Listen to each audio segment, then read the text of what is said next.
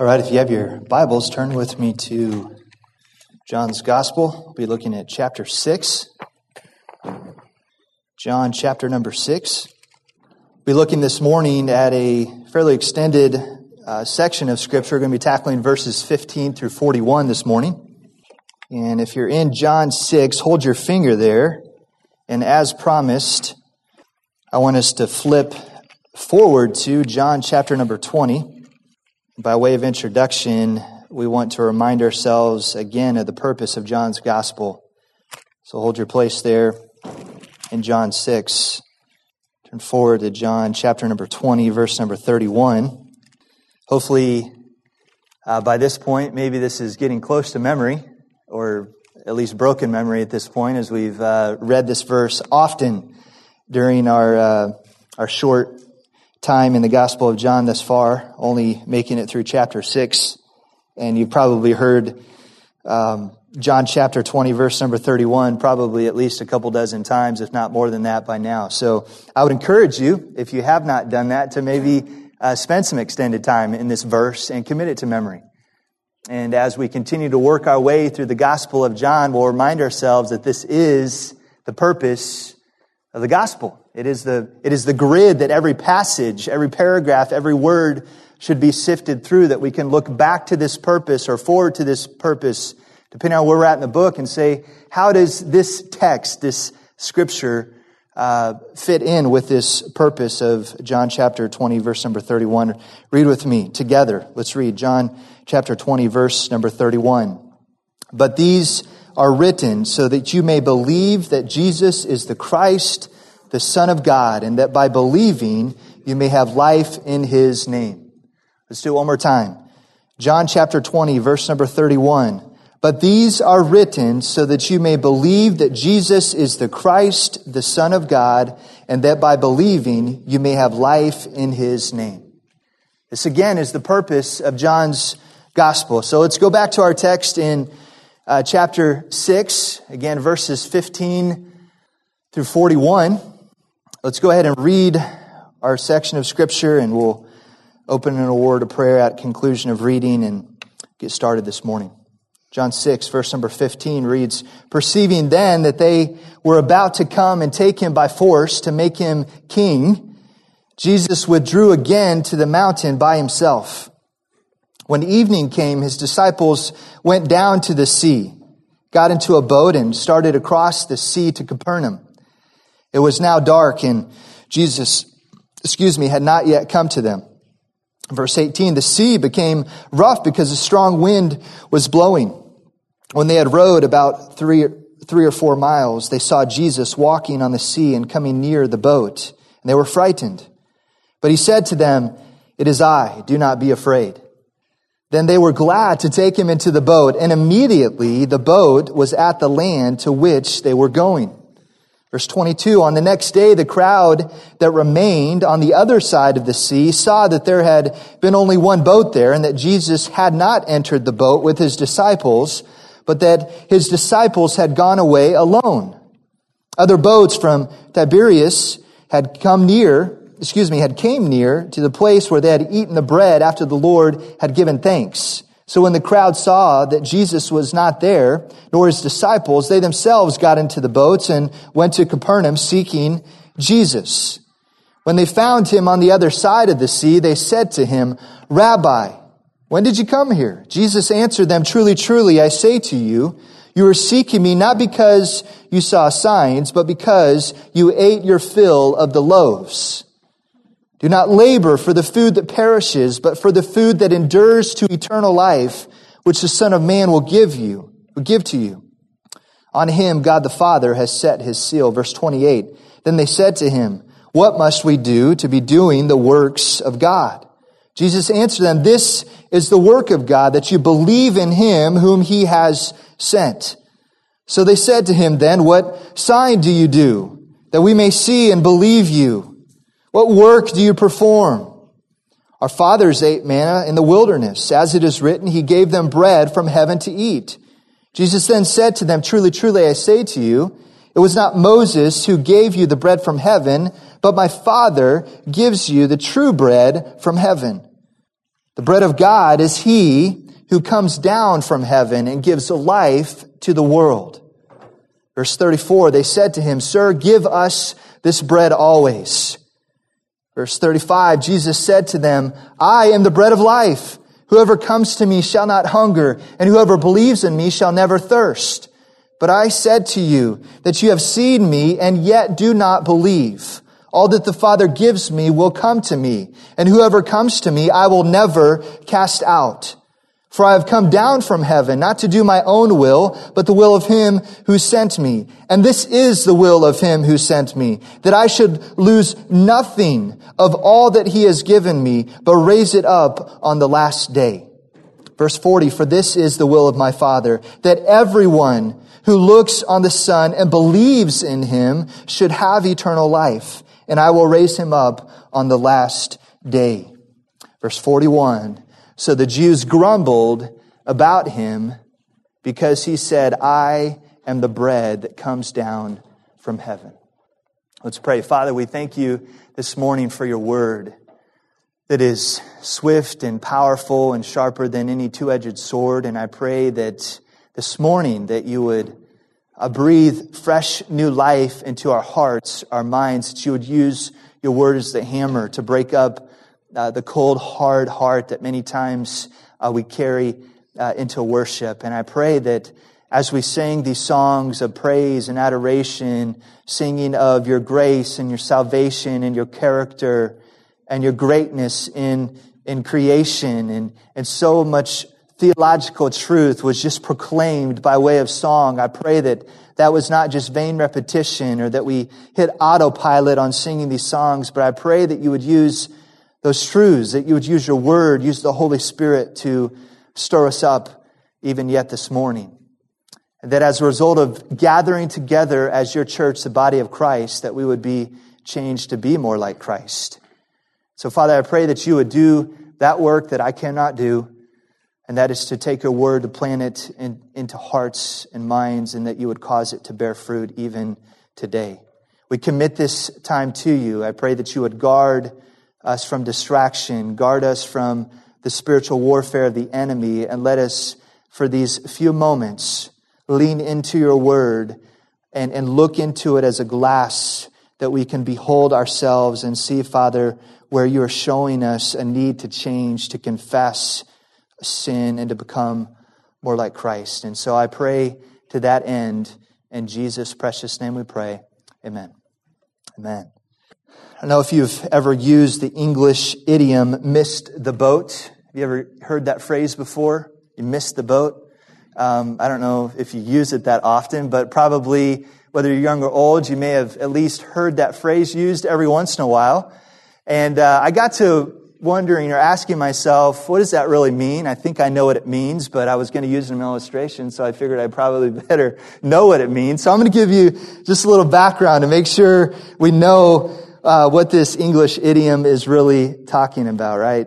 Um, it is in, used in connection with, obviously, this imagery of the boat, getting on board or missing the boat, has the idea of either boarding or missing the departure of that boat, right? It's an idea that typically means you're in agreement with the concept when we talk about getting on board with something or someone, working with it to reap the benefits. So on the negative side, to miss the boat could be related, related to the failure to get on board in time for a opportunity or something that you want to be a part of, right? So if we can use the analogy, we're passengers and we're either going to get on board with the idea and support it from the positive sense, or on the negative sense, we're going to miss the boat and we're going to uh, miss the idea or the concept and not be able to take advantage of the perceived benefits, right? So some examples of this, right? It could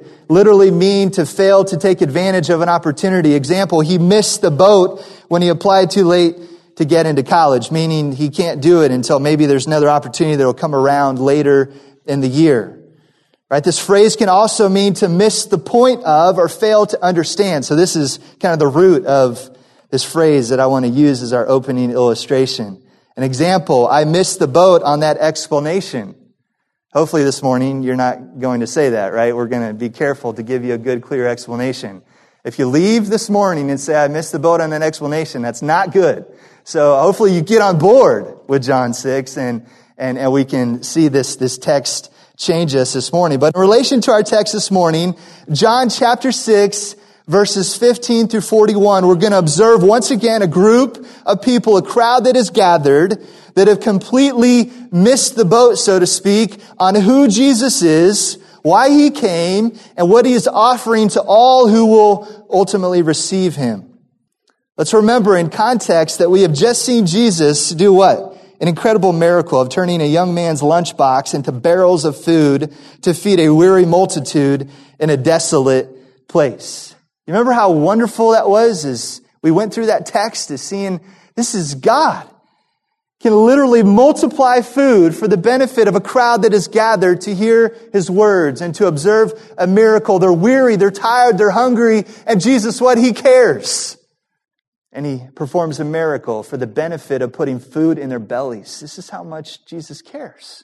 This is compassion. This is his human being of Jesus coming out here as he's moved, as he looks onto this multitude. So what was the point of, of this miracle, right? It, that he performed this sign and wonder again to reveal the deity of himself, the deity of Christ, and strengthening the faith of those that were present to observe this miracle. So John chapter five, it taught us that Jesus is the life giver. And it introduced this concept of bread. But it left us with the question on how he was going to give not just physical sustenance that would sustain life, but it left us with the question of how Jesus was going to deploy himself as the bread of life to give us sustenance for our soul and to meet our most desperate need, and that is the need of our sins being forgiven by the perfect and spotless Lamb of God, Jesus Christ. So here this morning in our text, we're going to make three main observations. We're going to look first at motives exposed from this crowd. We're going to look at, secondly, the miracles explained to this crowd. And secondly, we're going to look at an invitation extended to the crowd. So by way of introduction, I want to take verses Uh, really fifteen through twenty-one, and kind of layer this into our introduction. There's really two settings in this paragraph that we're looking at, verses fifteen through forty-one. It's a large section of Scripture. Verses fifteen through twenty-one really are transitional to get to the heart and the crux of this paragraph, which is introducing for the first time an I am statement in the Gospel of John, which is Jesus proclaiming, I am what? The bread of life. And so, Uh, by way of introduction, let's read verses fifteen through twenty-one again, and let's give us some geographical and cultural context and kind of build the stage, if you will, that is going to introduce us into the latter part of this text where we're going to dive in deep to Jesus proclaiming he is the bread of life. Verse fifteen, perceiving then that they were about to come and take him by force to make him king, Jesus withdrew again to the mountain by himself. Um, just pause there and just put yourself in, in Jesus' shoes for a moment.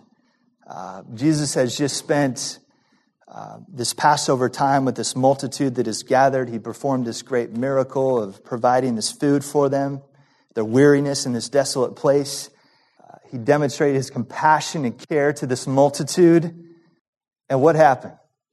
This crowd, missing the boat again on who Jesus was and why he came, was attempting to hijack Christ and his purpose and his mission when he came on earth. And they were going to take Christ to meet their own physical needs or their own personal expectations of who Christ was going to be. Finally, somebody comes on the scene who can teach with power and authority and can perform great miracles. So let's take this guy and let's turn him into a king so that he can overthrow what? An oppressive Roman Empire. This is what the crowd was trying to do, hijack Christ's ministry. Turn him into a king that he never proclaimed to be. He is the King of Kings and the Lord of Lords, but in a heavenly kingdom sense and not in an earthly kingdom sense. So no doubt this crowd was very confused and again missed the boat on who exactly Christ was and why he came. Verse sixteen, when evening came, his disciples went down to the sea, got into a boat and started across the sea to Capernaum. It was now dark and Jesus had not yet come to them. The sea became rough because a strong wind was blowing. When they had rowed about three or four miles, they saw Jesus walking on the sea and coming near the boat, and they were frightened. But he said to them, "It is I, do not be afraid." Then they were glad to take him into the boat, and immediately the boat was at the land to which they were going. So here we have the disciples. They entered the boat and they go um, across this lake. Uh, to the, they go from the east side over to Capernaum, which would be on the northwest side of this lake. And during the journey, they encountered this, encountered this severe storm. And despite, despite all of their, remember, these guys are experienced, uh, what would you call them, seamen? Right? These guys have been around. They know ocean. They know the sea. They know the water. And, and they've been rowing. They've seen storms. They've been in perilous times on the water. And despite all their efforts and their experience, they can't navigate this storm. And they're spinning their wheels, so to speak. They've only gone three to four miles, not very far. They're literally right in the middle of the lake. And here it was that Christ comes out on the water, calmly approaching them. I want to talk a little bit about this sea so you can get some context of what's going on here. Again, I didn't necessarily know this stuff, and you wouldn't unless you maybe dived into some geographical context. So humor me as we go through some of this, again, to paint the picture and to set the stage of where these disciples were mentally, spiritually, physically around this storm and, and them being in the middle of it. So the Sea of Galilee, it's basically what they describe as a deep gouge in the Jordan Rift. It's surrounded by hills, so the winds would frequently sweep down into this lake and literally stir these waters up into whitecaps. And so it's a lake, it's a sea, but it literally has the feel of being on the open ocean. And so this is where the disciples are at. Um, even in modern times today, they, they talk about power boats that would periodically be warned to remain on the dock as the winds would, would whip up and, and cause these white caps to be very dangerous for them to go out even in power boats. So can you imagine, we've got the disciples in a wooden boat with the sail and oars, and the storm sweeps in upon them, and they're terrified. I mean, they literally have been rowing with all their might, all their experience, and trying everything that they could to deploy to get them to the other side, and they're stuck. Are, are, are you there with them? You, you see their, their mental state? They're, they're literally terrified. What have we gotten ourselves into? And then to make matters worse, they look out into the storm, to the Sea of Galilee, and they see somebody walking on the water. That's not normal. That doesn't happen every day, right? I mean... So now they're even terrified even more. We're in a horrible storm. We're in a wooden boat. And somebody's walking on the water coming towards my boat. Right?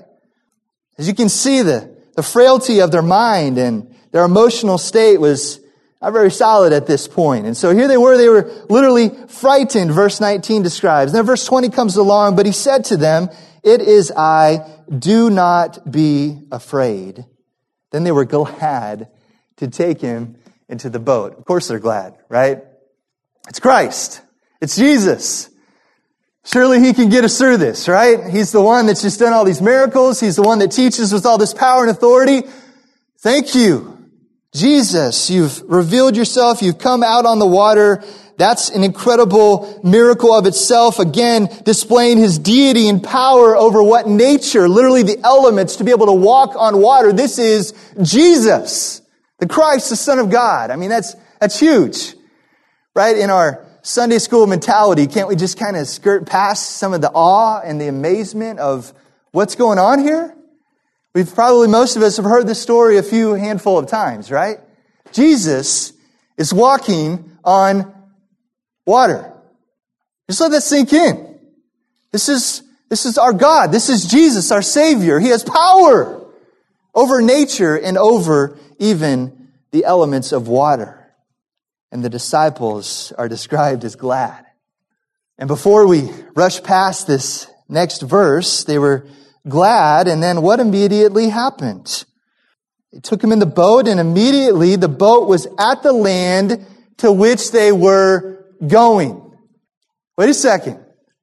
Jesus is walking on water. He reveals himself as Christ. They gladly take him on the boat, and then immediately there's some divine intervention where Christ takes the boat through the storm to the end destination immediately.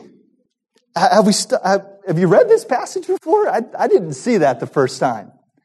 There is a miracle upon miracle in this text here, verses fifteen through twenty-one, that lay the context and the foundation for what Christ is about to do. Reveal himself as the I am, the bread of life. And he's layer upon layer building the case for himself that his claim is true. And we can take it to the bank. Nobody can deny the authority and the power and the deity of Christ as he once again reveals himself to the disciples in this strength-building and faith-building exercise. It's beautiful. So that's, the, that's setting the stage, if you will, for diving into verse number twenty-two. And we have fifteen minutes and three points to go through, so we need to hustle, all right? So verse number twenty-two, our first point this morning is that we're going to look at motives exposed. And before we dive into motives, motives exposed, I want to give us a big idea really to anchor us as we work through our text and our points this morning. The big idea of this passage is this. In context of John's gospel and the purpose of it, John twenty verse thirty-one, is this. Because Jesus is the Christ, the Son of God, he alone is the bread that offers life to eternally satisfy the hunger and thirst of our weary, sinful soul. Let me read that one more time. Again, this is going to be the anchor, to use boat analogy again. See that? Right? This is going to be the anchor that's going to take us through our points this morning. Right? Here we go. Because Jesus is the Christ, the Son of God, he alone is the bread that offers life to eternally satisfy the hunger and thirst of our weary, sinful soul. Motives exposed. In context here, chapter six, verse number two. Let's read it. It says, a large, and a large crowd was following him because they what? They saw signs that he was doing on the sick. So why is this crowd gathered? Once again, selfish, materialistic motives. They're out to follow Jesus just for what they can gain from it. This is why the crowd has gathered. Again, we're exposing motives as we work our way through this chapter, uh, chapter six of John's gospel. Reminded us why the multitude of followers had gathered, namely because of the signs that he was doing on the sick. Let's look at verse fourteen. When the people saw the sign that he had done, they said, this is indeed the prophet who has come into the world. Now that sounds pretty good, doesn't it? If you just read that verse by itself, you're thinking, man, they might be actually getting somewhere with who Christ is and why he came. And are they, are they really getting on board with who Christ is? And then fifteen follows. Perceiving then that they were about to come and take him by force. Right? Do you, do you see a motive there? There's some type of stir that was going on where Christ was perceiving this multitude that they were about to take him by force. For what purpose? To make him king. And as a result, Jesus withdrew again to the mountain by himself.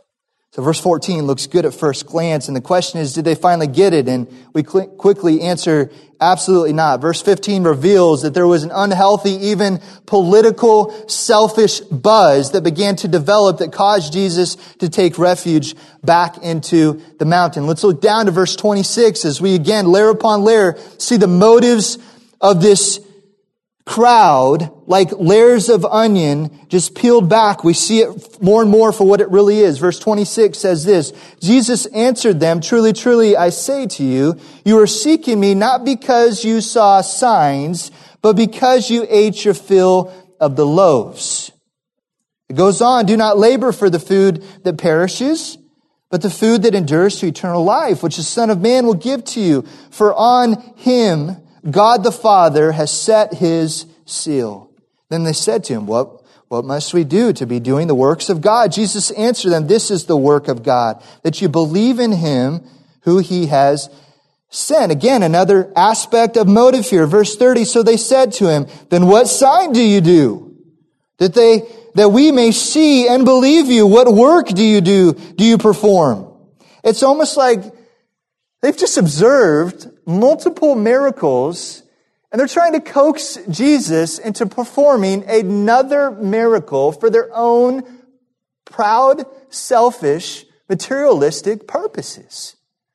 Do we see the, the motives of this crowd just explicitly and clearly just coming forward with no question in mind that they were absolutely missing the boat on who Jesus was?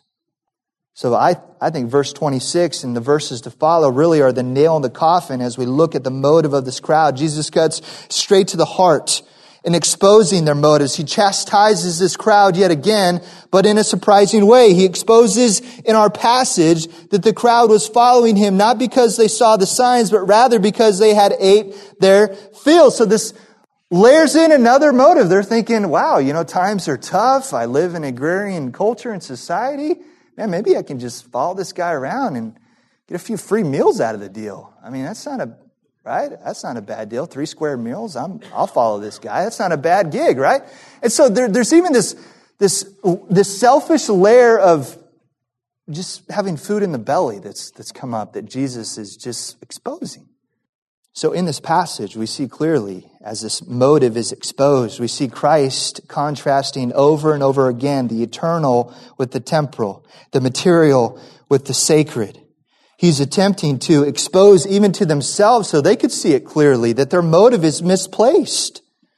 And we see this in a culmination as there's this dialogue around the works of God. Verse twenty-eight says, based off of Christ's description of verse twenty-six and twenty-seven, verse twenty-eight, then they said to him, what must we do to be doing the works of God? So here we have in this Old Testament Jewish mindset, they immediately divert to um, a law, a commandment, something to do as opposed to something that I am. It's something to be, a follower, disciple of Christ, to deny myself, take up my cross, and follow him. They have gone back to this, uh, this reflex, if you will, of trying to earn favor in the eyes of God by keeping what? The law. Earning grace upon my works. We know Ephesians two, eight, and nine is direct contrast to that. For by grace you've been saved through faith, and not of yourselves, it is the gift of God, not of works, lest any man what should boast.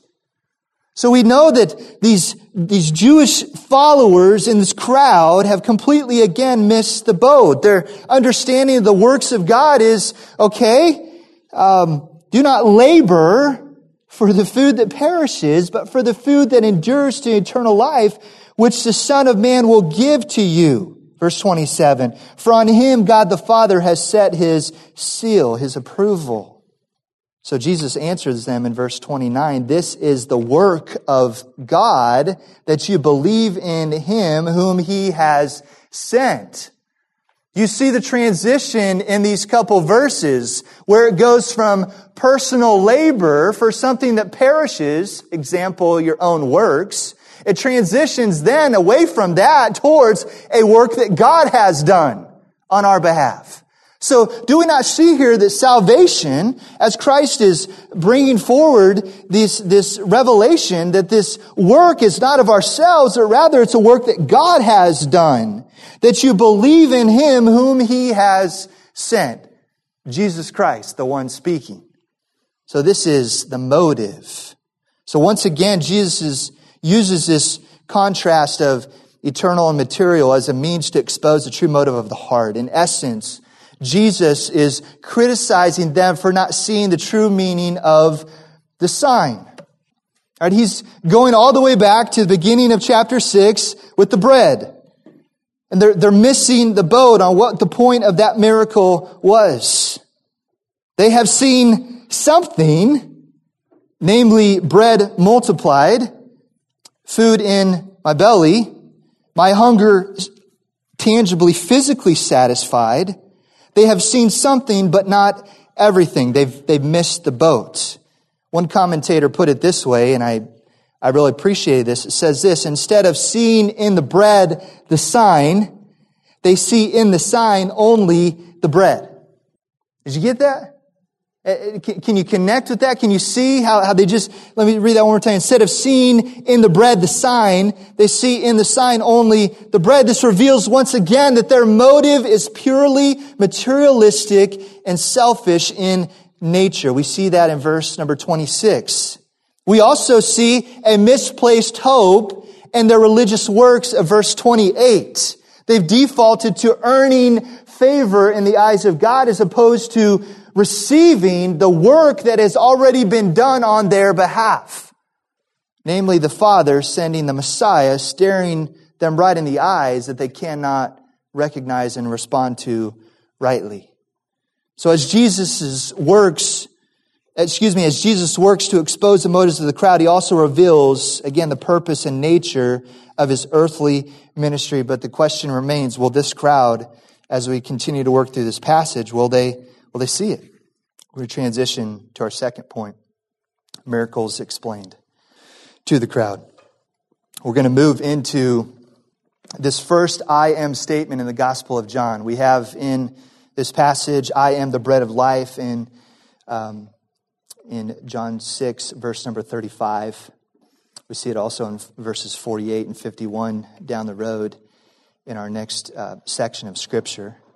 We'll see six other I am statements throughout the Gospel of John. He will declare that he is, I am the bread, or excuse me, the light of the world in chapter eight. He will declare, I am the door of the sheep in chapter ten. He will declare, I am the good shepherd in chapter ten as well. He will declare that I am the resurrection and the life in chapter eleven. Chapter fourteen, very familiar. He will declare, I am the way, the truth, and the life. And then finally, in John chapter fifteen, he describes himself as the, I am the true vine. So we have these very theologically rich, almost linchpin statements that we can hang our hat on and anchor the text around this purpose of Christ revealing himself to this crowd in a very unique, specific way, using the context of their own experience with Christ to declare, I am the bread of life. He's using the recent miracle that this crowd has personally observed, the bread being multiplied, to use this as a way to bridge And, and to further reveal himself to this crowd. But again, there's a struggle. There's a challenge in this, this crowd of, of seeing that and receiving this truth that Christ is attempting to reveal to them. Let's look at verses thirty-four through thirty-eight as we look at these miracles explained. And it's really going to focus around three different aspects that we see about God the Father. Okay, so the first one we're going to see is the Father's requirement in verse number twenty-seven. Verse number twenty-seven, we see the Father's requirement. Do not labor for the food that perishes, but for the food that endures to eternal life, which the Son of Man will give to you. For on him, God the Father has set his seal. Right? This is literally using uh, a very common analogy of a seal in those days where there would have been a letter. They would have put uh, a little, uh, what do you call it? Yeah, wax. I was going to say blob of wax. That was the only thing that was coming to my mind. It's a blob of wax on the piece of paper, and they would put a seal down, right? And this, this actually, to the one who receives it, reveals to them who it's from, right? From the householder, from the government, whoever it might be.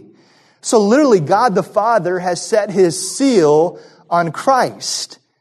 So as they're interacting and seeing Christ reveal himself to the crowd, the crowd should have recognized that Christ was sent from who? The Father, because of his seal on Christ.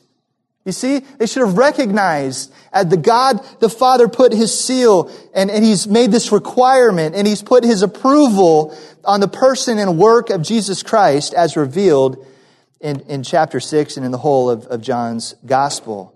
So what is the Father's requirement? As we see in verse twenty-seven, they recognize and respond to Jesus again, as we're going to layer in ultimately as the bread of life. We see, secondly, the Father's gift in verse thirty-two. Verse thirty-two, Jesus then said to them, "Truly, truly, I say to you, it was not Moses who gave you the bread from heaven, but my Father gives you the true bread from heaven. For the bread of God is he who comes down from heaven and gives life to the world."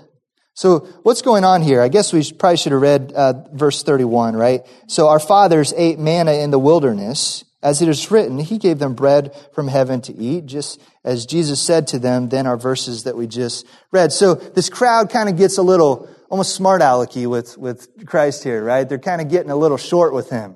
And they're kind of throwing some jabs here in this exchange, in this dialogue. And ultimately, Jesus, okay, Jesus says, okay, you want to bring that up? Let's take that analogy and let's run with it. Let's use it to, again, attempt to reveal myself to this crowd. So what does he do? Jesus explains the Old Testament meaning of the manna from heaven and uses this Jewish Old Testament understanding to illustrate and affirm his deity as the bread of life that not only has been sent down from heaven, but more importantly, from the Father. He's saying, look, crowd, you see this miracle of God providing manna in the wilderness for your people as just that, food. That was a mir- it was, again, it was about the bread that they ate and that it filled their tummies. But they totally missed the point that what was the point of, of that miracle? It was to foreshadow and look forward to Christ, the bread of life that God the Father would send down to his people again to reveal himself and to offer life-giving, eternal life for this people if they would simply see and believe in Christ as the bread of life. So this is the Father's gift. We see it in verse number thirty-two. Jesus then said, "Truly, truly, I say to you, it was not Moses who gave you the bread from heaven, but my Father gives you the true bread from heaven." And he describes what that bread is. For the bread of God is he who comes down from heaven and gives life to the world. So he's describing it. He's And and who we know who that is. He's saying, that's me, right? I'm the true bread. The Father sent me down from heaven. I'm here to give life. Verse thirty-four, what was their response? They said to him, "Sir, give us this bread always." Well, they, they resonated with this illustration. They resonated with thinking back of old, of how God provided for their people, of, of raining down manna from heaven. And you see this moment where it's like, again, is this another verse fourteen? Are they finally getting it? Did they? Are they going to respond to Jesus as the Christ, the Son of God? They missed the boat. Verse thirty-five, and Jesus said to him, "I am the bread of life. Whoever comes to me shall not hunger, but whoever believes in me shall never thirst. But I said to you that you have seen me and yet do not believe."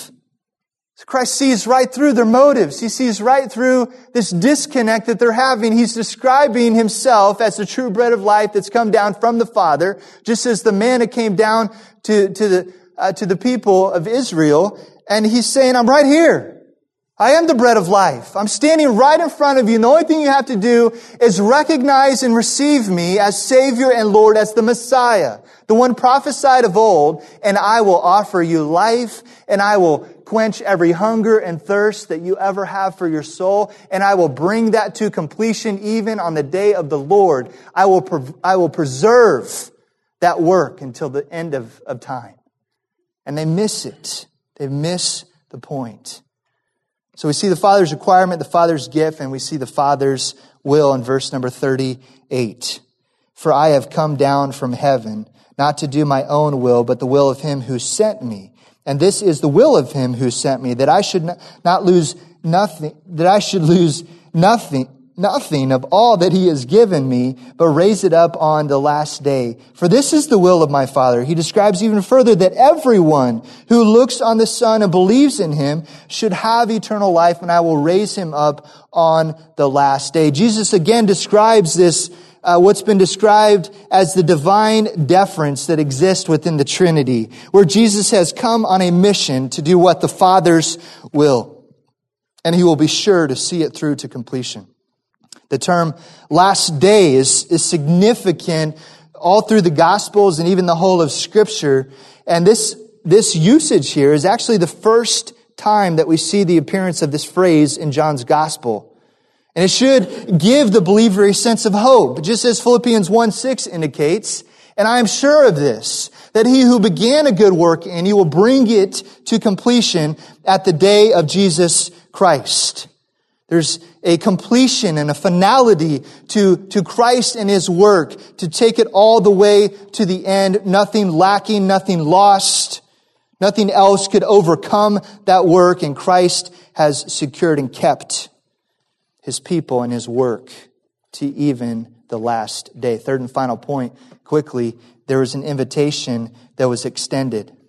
Because coming to Jesus involves very much a divine dimension, we see in verse thirty-seven the use of all believers, and then in verse forty, everyone who are enabled to come can have a sense of confidence and assurance that they will never be cast out by Jesus, nor misplaced or lost by Jesus. And we're going to see that come to life even more in John ten as Christ declares, I am the good shepherd, and He cares tenderly for His flock and for His people, just as we see described in Psalm twenty-three. But here, however, this interpretation, no doubt, there's revealed a tension, right? This um, eternal debate that will always exist in Scripture between the divine and human elements of what salvation. Do we not feel that tension here in this passage, namely the gift of being chosen by the Father to the Son, and then the human responsibility of the seeker or the follower to both see and believe in Jesus as the Christ, the Son of God? So friends, although there's a tension there, we can take great hope in this passage as we see the doctrine of the perseverance of the saints come alive in our text this morning. And we know that the doctrine of the perseverance of the saints is not based merely on human effort, but on the confidence that God is active both in the saving as well as in the preserving of those who commit themselves to serve God in Christ. And this, again, is the reality that we see in our text. There's hope. There is confidence. There is assurance that we find in this passage if we simply recognize and respond to Jesus as the bread of life and receive that breath. And we're promised we're given life. We see that in verse number thirty-three, that He's come down from heaven to give life. We see in verse thirty-four, I am the bread of life. We see in verse number forty, um, it should have eternal life. And we see it a few more times earlier in the passage. This pass, passage is chocked full with Christ equaling life. He is the life-giving source, and it's found in His person and work. And so, friends, this morning the question remains this. Will we, like this crowd, miss the boat of who Jesus is and why He's come and what He's come to accomplish? Verse forty-one is, is a sad ending to this passage of Scripture, as we see this crowd did miss the boat. So the Jews grumbled about Him because He said, I am the bread that comes down from heaven. This was their response. Jesus extended an invitation. He explained the miracle. And ultimately, we see that this wasn't good enough for this crowd. They didn't see and respond to Jesus in life-giving faith, but rather they, they continued on in their own selfish motives, as that was exposed over and over again in this passage. And so, friends, this morning, we're confronted with Christ, who He is, why He came, and as a result, what it provides for us on account of us recognizing and responding to those truths rightly. Let's close in a word of prayer as we ask the Lord to make sure that we don't miss the boat on who He is. Let's pray. Father, we thank You this morning that You've given us word. You've revealed Yourself in Scripture. I pray this morning that we would uh, take a moment to ask ourselves the question, do we know this Christ in the way that's revealed in John chapter six? Have we received this bread of life that offers Uh, the, the quenching of our hunger and our thirst for all eternity? Or if I just fallen into the crowd, just following on the coattails of mom and dad or being a part of church because that's what I've always done, but yet missed the boat on who Christ is. I pray that even as we break up in our time of application and instruction, as we look at specific questions and details of this text, I pray that you would commit your word to our hearts and you would cause it to bear fruit that would remain for your glory. Father, what a glorious thing it would be if today would be the day of salvation. So I pray, Father, somebody here this morning that does not know the bread of life, does not know Jesus Christ for who he said he was as the Messiah, the Savior of the world. I pray even this morning they would seek one of the elders out. They would seek mom and dad out, and that we could uh, walk through Scripture and, and lead by your grace them to the life-giving source of, of eternal life, and that is Jesus. So, Father, we're reminded this morning, some plant, some water, but you the increase. So, Father, I pray that we would just be humble, we would obey your word, and, Father, that we would see fruit that remain as a result of looking at your word this morning. We ask all these things in your precious name I pray. Amen. I apologize this morning. I did go a few minutes late, so we need to hustle um, the children to their time again in our back pod. And we've got roughly about three to four. We might give you five minutes to transition to our application instruction groups right here. And uh, we thank you for your time. I think I had that off the whole